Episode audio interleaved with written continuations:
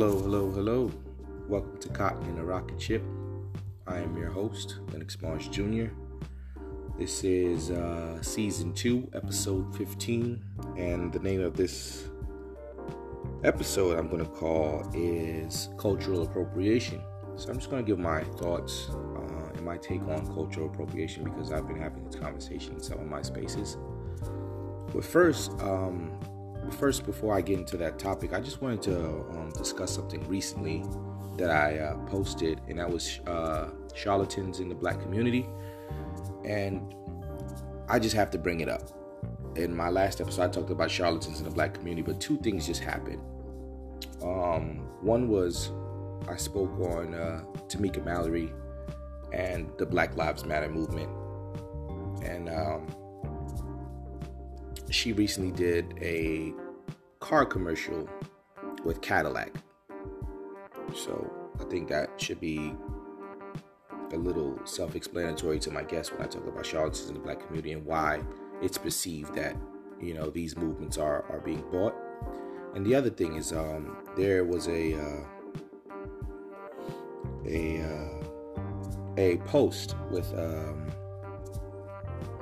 another gentleman named King Randall. He is in Albany, Georgia, and he is uh, making a a school of some sort, and he's producing uh, some great results out of the school. And he and he has this very this notion of do for self, and um, it's very independent. He calls himself a conservative, but really he's he's, he's really an independent. Um, he believes in uh, creating a school for for at-risk youth and he's doing he's making some great strides. And he had a uh, conversation with um, a a news anchor uh, named Roland Martin. And he's an, another person I talk about about charlatans in the black community. And he had a back and forth with this young man uh, this young man is only 21 years old.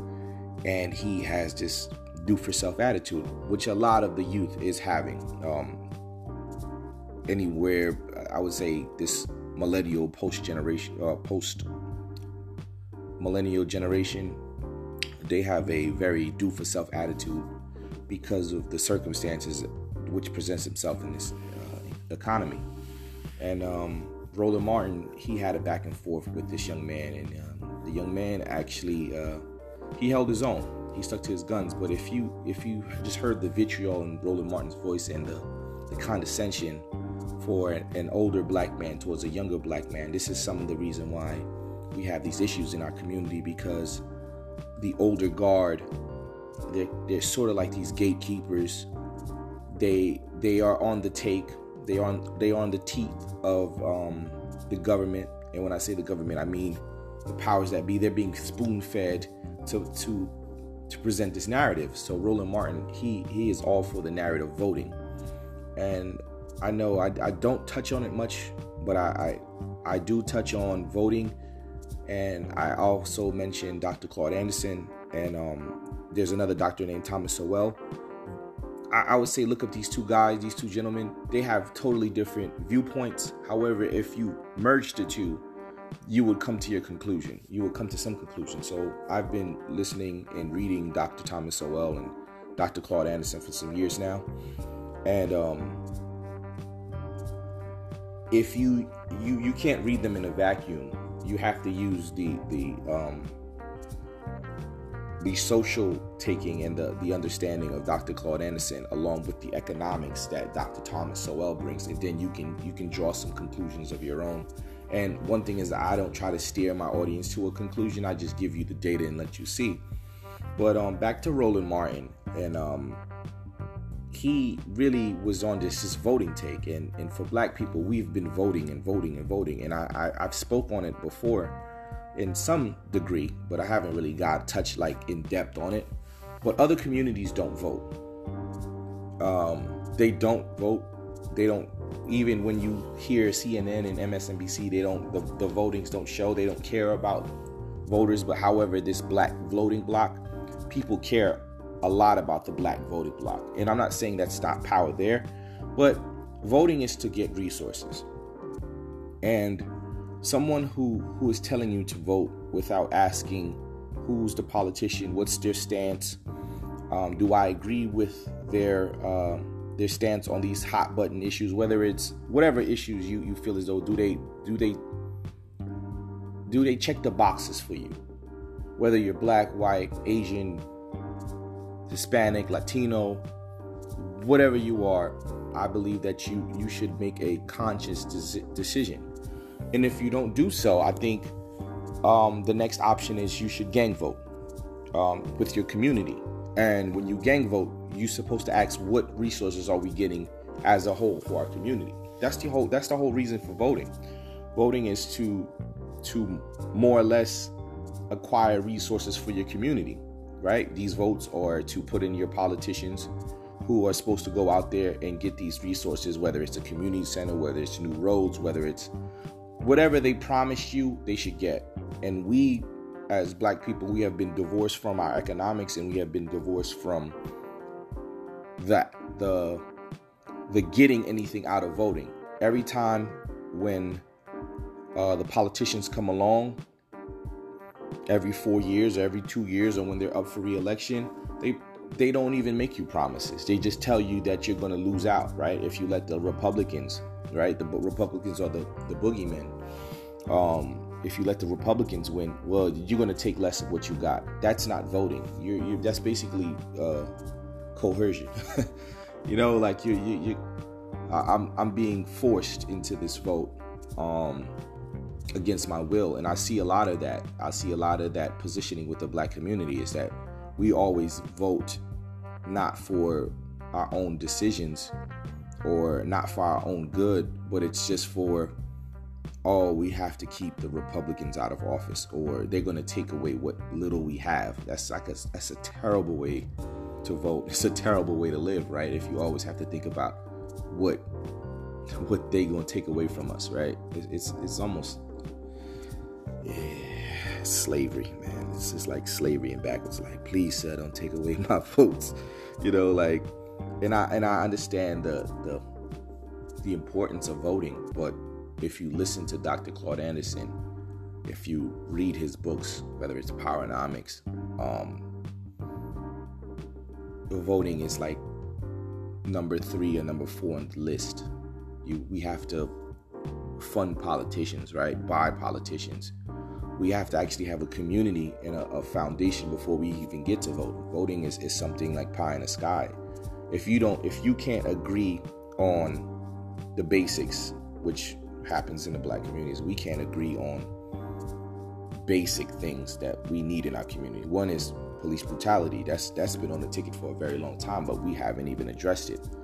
And then we have people in, in the party or in, in our community that says that this is not an issue or it's non-issue we talk about you know um, uh, crime reduction and um, reasons that we can do that. Once again, it's it's pie in the sky, and when we see like a, a, a movement like Black Lives Matter, um, this won't be the last time. This won't be the first and this won't be the last time we, we have a movement like this. However, um, these movements are being co-opted because they can wedge themselves in between the voice of the people and then take and get money off of it. I.e., that's why I talked about the preachers. I, t- I talked about um, uh, your black politician. I talked about your preachers, and I talked about also um, a group like your groups like Black Lives Matter, right? So who do we turn to when, when our own leaders are being bought? And even down to to W.E.B. Du Bois time with um, uh, Booker T. Washington, right? when he talked about the talented 10th the reason why the talented 10th does, is isn't working or ha- hasn't worked is because the educated always become um, bribed they prescribe to the, the white dominating society which then um, pay them to to keep the masses in line right hmm. so when you see that and I tell you, I told my audience that you can you can pretty much see it 50% of the time. And this this is just not the, the black community. You can see white politicians, you can see Asian politicians, you can see anyone a mile away. The way they talk, right? The way they position themselves. Um, it, it's they use the same tactic, right? it's, it's not. It, I, in that in those terms they they just bleed green, right? They don't bleed red, they bleed green. Um, so I just wanted to touch on that. And Roland Martin is another one that um, he just had a, a disgraceful representation of himself. Because here's you you have a young man that should be celebrated. He's he's buying a a school um, from a, a, torn down, uh, beat up building. He's taking at risk youth where no one cares to spit on black children um, when it comes to their mental health or being them being at risk.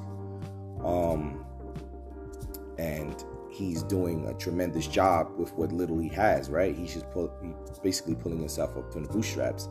And and what Roland Martin was doing was grandstanding. So we, we, we need the government, right? We need we need to vote, right? Why don't you want to use the government? So we need these votes in order to acquire more resources, so they won't take away what, you, what little you have.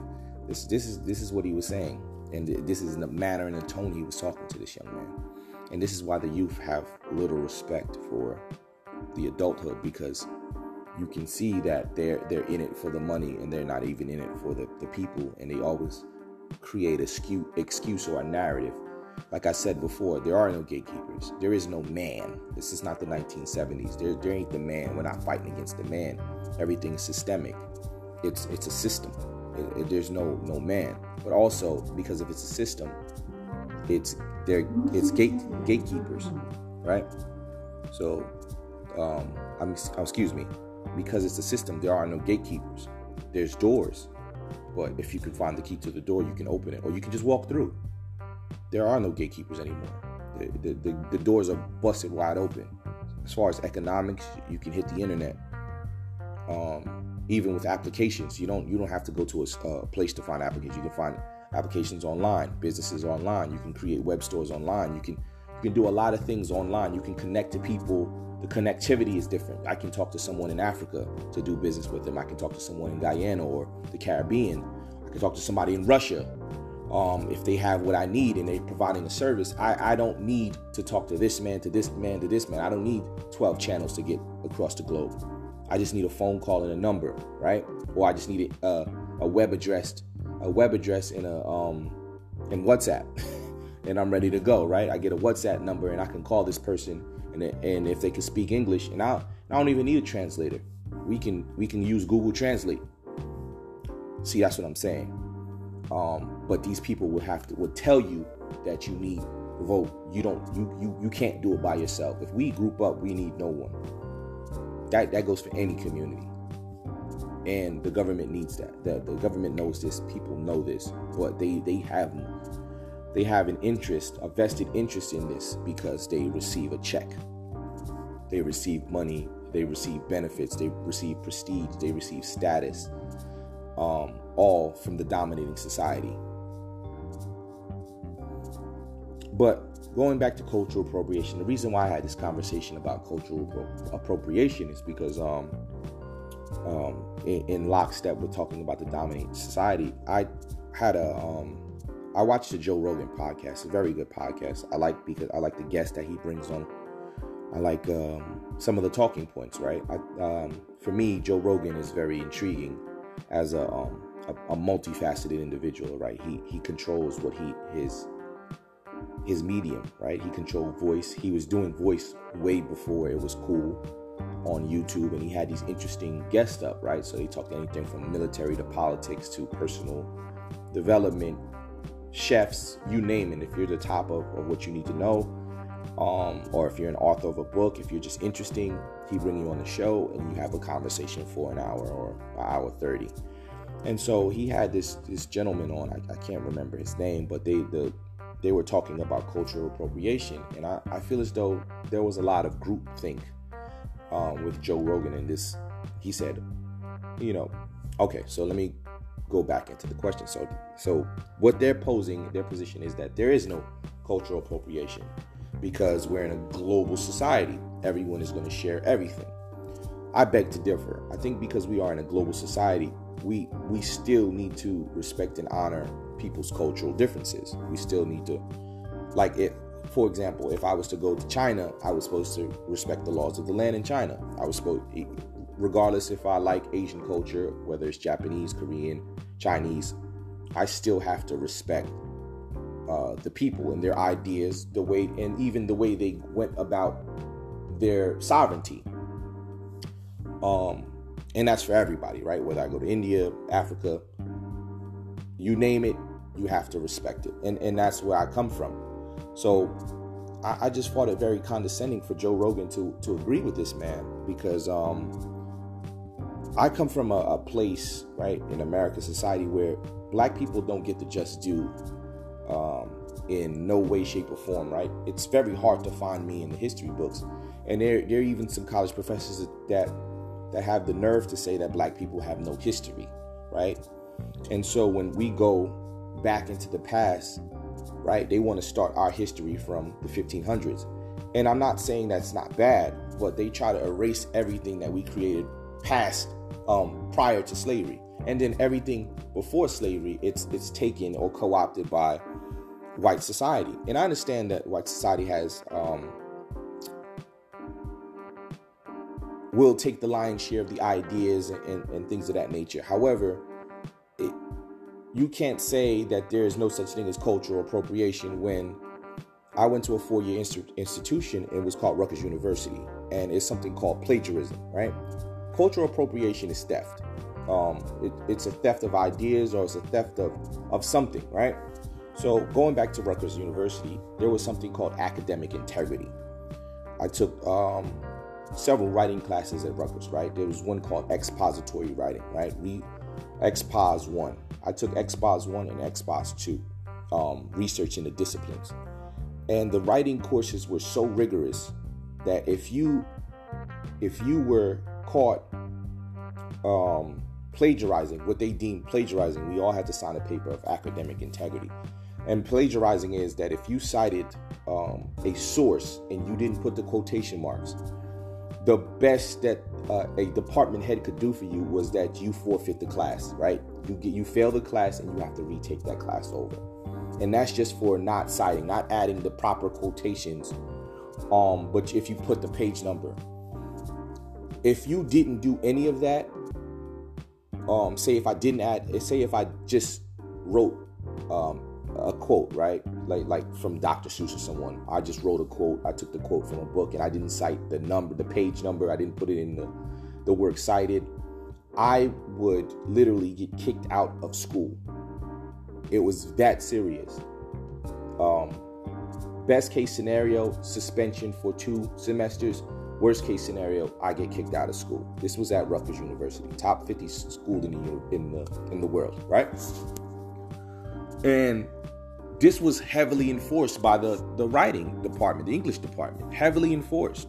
And I watched peer after peer. I heard story after story of people getting canned, crying. They say, There's nothing I could do for you. They put your paper and turn it in, and then you, you get spat out. And so I knew in my head that, listen, I will never um, plagiarize or miscite a source because I had to write so many papers. You know, you had to write a five to 10 page paper every week for three months, right? and then your final paper has to be at least 20 pages. So, writing that, I knew that I had to respect the game, right? I had to respect, they said that this is this person's intellectual property. This is their, this is your academic integrity. These are, these are somebody's thoughts. It came from somewhere, right? So that's why you have to sort, uh, cite these sources because it's not your idea. What you're doing is expounding on an idea. You can innovate on an idea, but that initial idea or that term or that use, or if somebody made a term up or coined a phrase, you have to give it to them. You have to give them their just due. So, in African American African American culture, they black women have been wearing cornrows for the longest while. Black men have been wearing dreadlocks for the longest. Not saying that, you know, the early Vikings didn't wear dreadlocks. I'm sure there was somebody wearing dreadlocks. But in this society, we have um, taken the slings and arrows, the laurels and darts for what we what we have in this society, right? So it it was deemed ghetto. But then you go into the Cosmo or you read Cosmopolitan or you read the New York Times and you read the fashion magazine, you see a white woman with with cornrows going to the back with door knocker earrings, the things that they were being called ghetto, this is now pop culture and they're and they're rebranding it, right? So cornrows are not cornrows, they're called boxer braids. Door knocker earrings aren't called door knockers anymore. They're called like there might be called something else, right?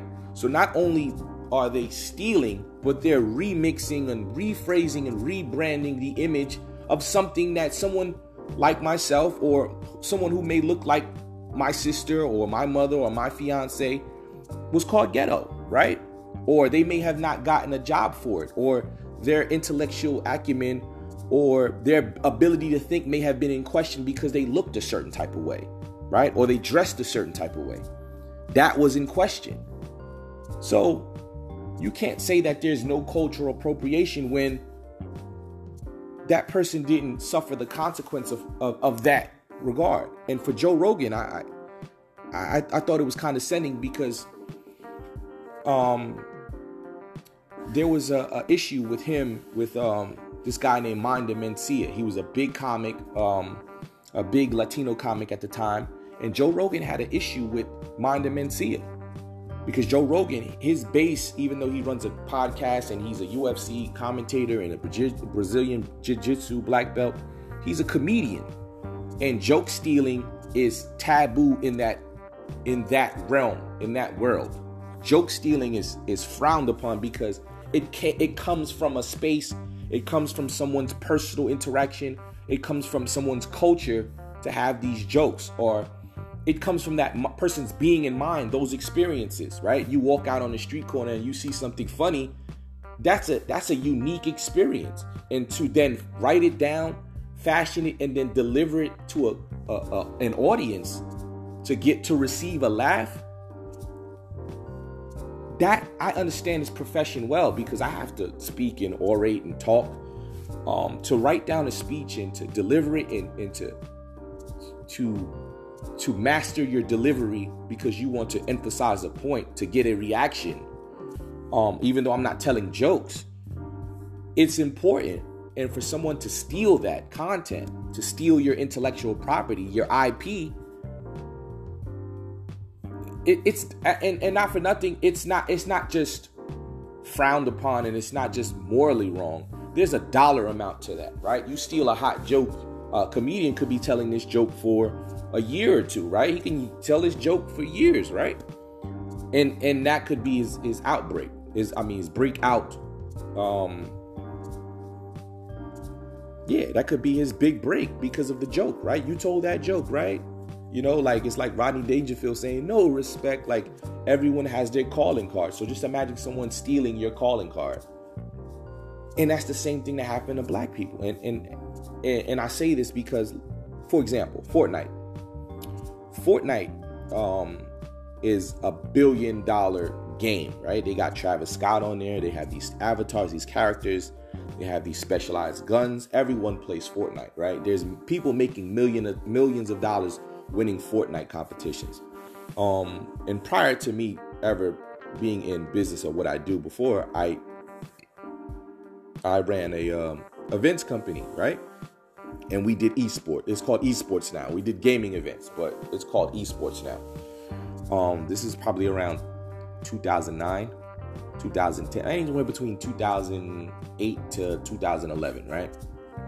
And um, Fortnite. So Fortnite is under was on under hot water probably a year and a half ago because they're stealing dances, right? The avatars. You people can pay 5.99 to have their avatar dance, right? And if you don't know what avatar is, it is their character, right? In Fortnite, you can't just select, you can't just make your character.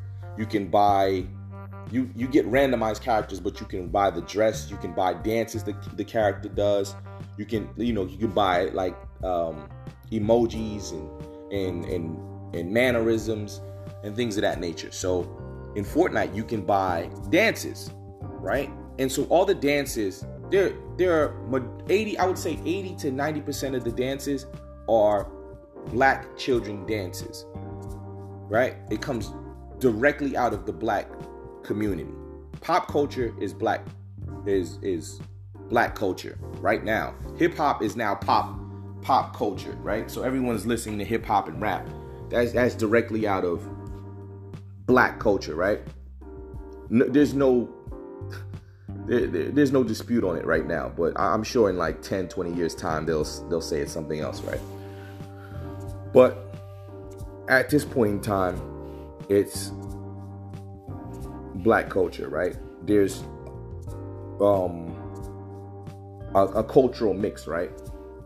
So now Fortnite is taking the Milly Rock, they're taking um there there's a savage dance, right? That this little black girl made of. It's called like the savage dance, where it's they do like a lot of hand movements and gestures to the beat.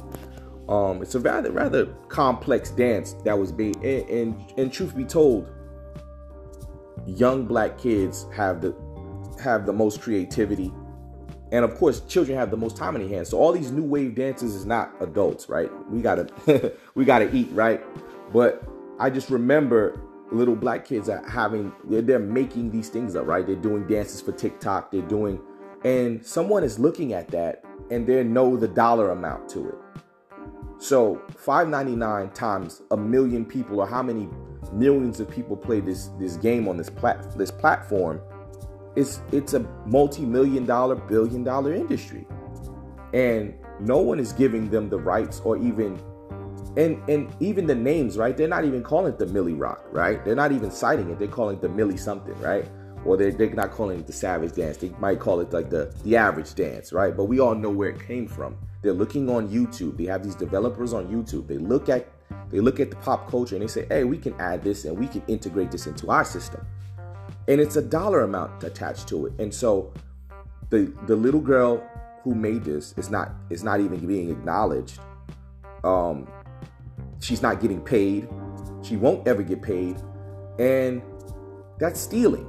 And so you can't tell me that's not cultural appropriation. Eh, there's no such thing as cultural appropriation, because just like how Joe Rogan walked up on Mind and Mencia and snatched his microphone and, and and said, Hey, you're joke stealing. You're stealing a joke. I heard this before. And he got banned from the comedy cellar. It's the same thing now, right? It's just different when it's okay. It's okay to steal from the lesser, right? It's, it's okay to steal from minorities. It's, it's just okay.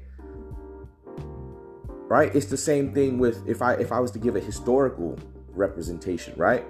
It, it's the same thing where black artists never used to get paid they used to, the cover band. The cover band were white artists who played black music, and the black the, the natural artists didn't get really paid or any recognition. Right? They got peanuts for performing their songs, like Elvis. Elvis had a ghostwriter, a black dude that actually that Elvis stole every single part of his mannerism from. Right? I can't even remember the gentleman's name. Or even going back to patents, right? Elijah McCoy. Elijah McCoy they they wouldn't. the U.S. Department would not fund or not. I mean, excuse me, not fund, but would not give Elijah McCoy a patent when he asked for it because they believe that African Americans shouldn't have patents. He so he was able. He had to do something very ingenious, right? We call branding. He had to literally brand, take a hot iron, hot iron prod, and brand his insignia on his merchandise because people would try to replicate it, and that's why they called it the real McCoy. And that's what the term branding came from. Brand, you literally had to brand your insignia on it because he couldn't get a patent. So all over the world, we talk about copyrights, we talk about um, trademark laws, we talk about all of these things, but we are like we can't even um, get the acknowledgement, right? So that's why black people are always up in arms when it when we when we identify and see cultural appropriation because we're so accustomed to getting steal stolen from. It's just like, yo, at least could you give us the respect, right? Just for everything, even down to like black barbecue. I watched there was this um this segment I watched where this this white gentleman came in um he tried to pay this uh, this black man his his family's recipe, and he said, "Listen, we can bottle it and sell it." He's like, "It's not for sale. This was like my grandfather's recipe," and he came for weeks on end to taste the food and write down the ingredients. Um, because he, the black man didn't want to do business with him, but he came weeks on end to write down the ingredients to get as close to to bottling his his his family secret. I just think that's unscrupulous. I, but the other part too for us is that we need to to venture out and find um, ways to to protect our intellectual property. And that's the other thing that we have to talk about. We can't just keep saying that this is happening to us. Ooh, look, look, look, look, look. Like it, it's the same example I gave in in a, a podcast before. So what? We caught someone. You got caught red-handed, or someone was caught stealing your stuff red-handed. It's what you're gonna do about it, right? And nothing happens, right? So it's up to us to now say that we need to protect our intellectual property, whether it's the rapper who needs to protect their songs through getting an ASCAP or whatever um, means they need to do so, uh, or their mechanical license, um, performance licenses. Uh, if you have an idea, trademark your idea or your logo, copyright, trademark. Um, protect your intellectual property because um, it, the powers that be or people who are out there making money and they can't come out with the ideas, they'll they'll just go to poor people, right? So it's not just black people. Like poor people make a lot of inventions because they know it's because they they have to um they have to know and, and operate in a in a sense without, right? So for example, um, the cotton gin, right? The cotton gin was actually um, improved by a black man because slaves were the ones who were using the cotton gin. So, but um, it was um, another white gentleman who got the, the accolades. I just read something on the History Channel. Uh, it was the History is um, not the History Channel, but it was the History.com, right? And they clearly they they um they make the History Channel, right? And I was reading a a uh, a piece a, a by um, it was it was basically about um, vaccinations, right? And um, the first type of vaccination that ever happened was a black man called his name was like Ozymandias. Um, and he was a black slave. Um, and uh, I want to say it was in Philadelphia, right? But it was during a, a, a smallpox outbreak, and he told his his slave master at the time, and I, I hate uh, saying slave master or slave owner, but he told his slave master how he how he could save lives, right? Because he was on a ship aboard a ship where there was a south a outpox, a smallpox outbreak, and he was given a procedure where they take the pustules and you put the pustules of smallpox in it, and one of your open cuts, you would cut yourself open, and that was the crude way of, of a vaccination, right? But the the writer took it upon took the liberty to say that although this was inoculation, it wasn't considered a vaccine.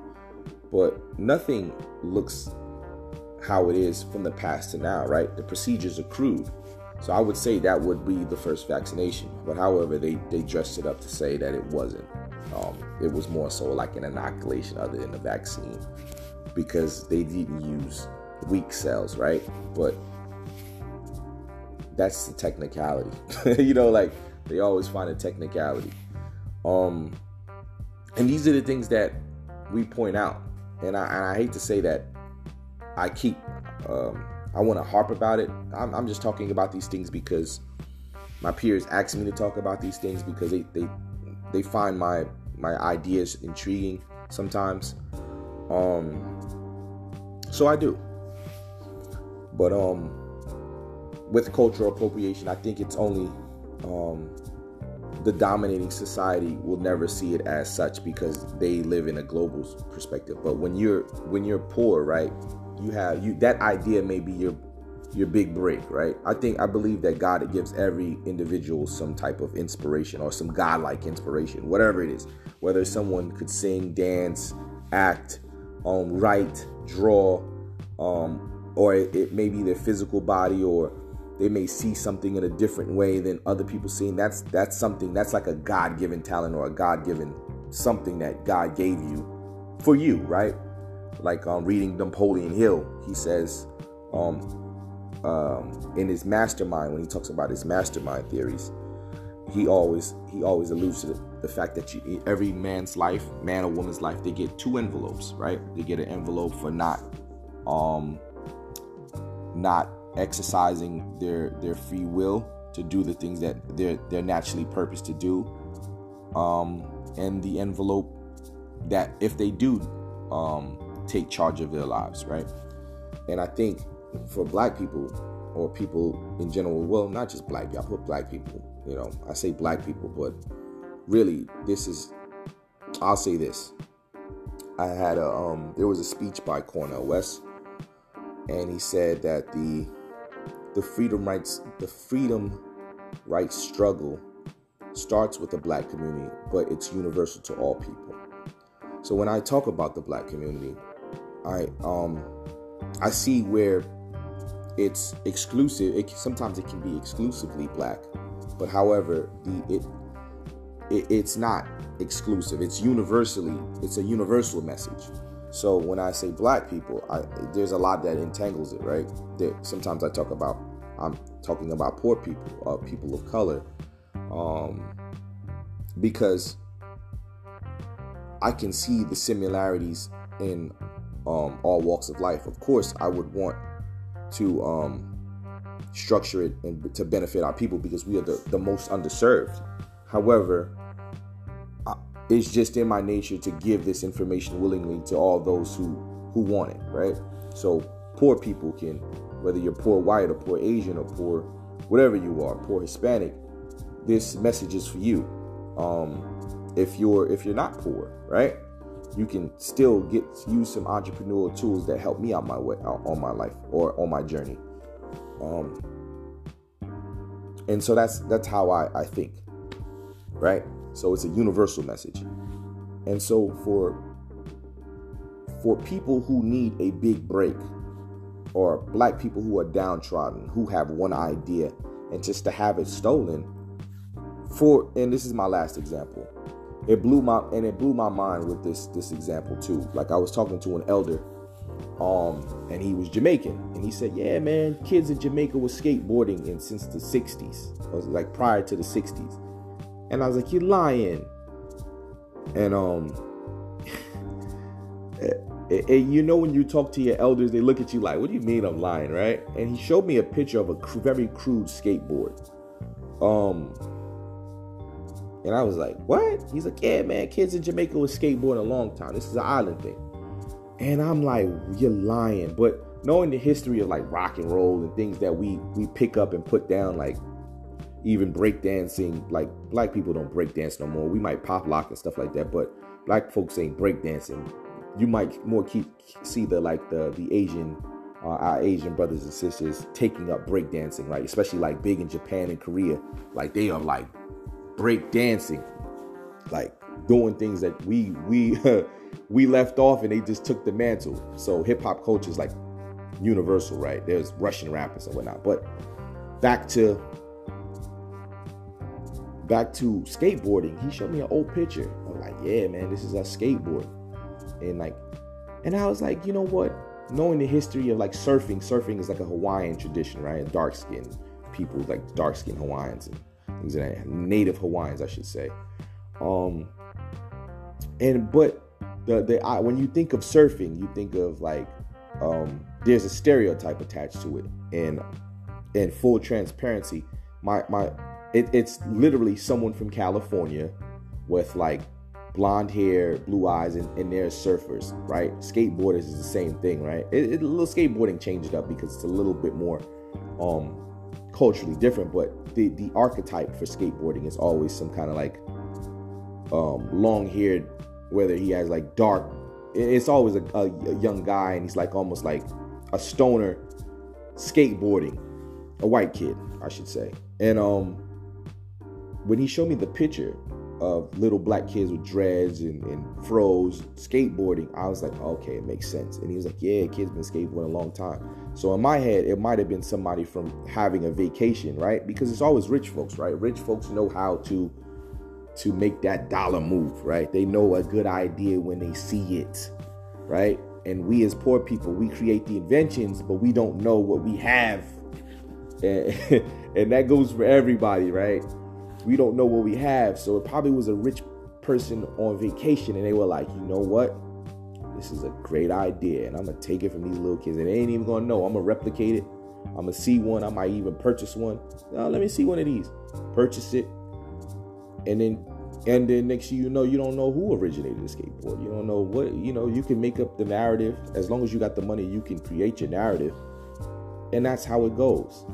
Um, and so it's very important to the people in that culture or that custom to get get that just due, right? Even if you can't monetarily give it, it would be important that they get monetarily um, paid off, right? But it should be it, it should be there there needs to be some reciprocity because people just take take take take take and um so it goes two ways right we as uh, people, poor people or black folks, we should need we we should know to learn how to protect our our um, our intellectual property or our cultural um, it, property, right? Because it happens so much. Even high fashion, high fashion steals from. They were stealing from Dapper Dan. You know, like they steal from Dapper Dan. They steal from. Um, I know high fashion. They stole from uh, this Inuit tribe in uh, Alaska, right? There's this, it's a print, it's a religious print, and they stole a religious print and they put it on one of their like sweaters and their shawls, and this uh, Inuit tribe is like, yo, take that off, take that down, because that means so much to me and my culture. And they're like, nah, that that's that's that's twelve hundred dollars, right? This sweater, this cashmere sweater, this llama, this alpaca is it's 15,000 and we're not giving that up. Like this this is the new wave, this the hit. But as um as we embark in this this global society, we, we have to be respectful of people's ideas, thoughts, and customs. Because um uh, this, this, is my rarely I might say this, but it's a lot more than money to, to some people. It's, it's about respect and it's about ideas because like Joe Rogan, he was so offended when that, that gentleman stole that, those jokes and he saw this act and this performance. He know how hard it is to pr- produce this stuff. So going forward as a black person, I know I know what we have mon- on a monetary um, on a monetary scale. Monetarily, I know what we generate as a community, right? I know that just the hip hop alone is a trillion dollar idea, trillion dollar industry and I'm not even joking, it's trillion dollars. So from the 1960s when hip hop was birthed to now 2021, it, it made over a trillion dollars, and still and still pumping. So I know just from one idea, one concept, that this can be billion, uh, millions of dollars, right? Coming out of our community. I can I can just talk about blues, jazz. These another multi billion dollar um, ideas birthed out of, of the mind of a black man, a black woman, right? And and the recipients or the creators of that that don't receive anything, right? So same thing with like reggae artists. Reggae artists don't receive the benefits of reggae. Reggaeton receive more more accolades than than reggae artists, right? People do uh, tropical pop all the time and use the bass settings of, of dancehall music, but don't don't even acknowledge other other reggae artists or reggae DJs or hip hop DJs. Um, it, it, it's it's so important, right? Like now, Chicago drill is is played in New York, right? So there's exchange between New York hip hop and Chicago drill.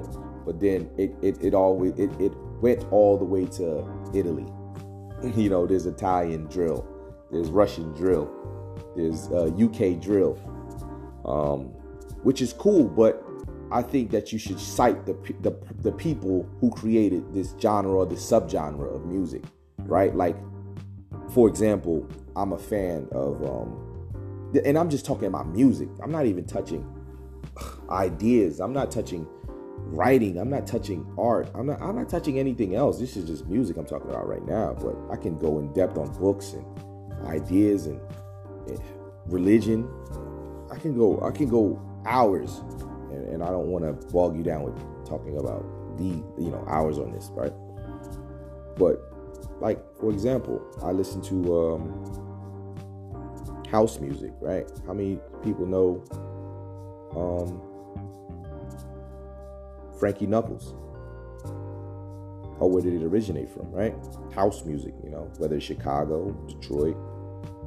Um, Jersey club music is another one that's being stolen a DC Go Go um, line dancer from Louisiana, Memphis Juke. Uh.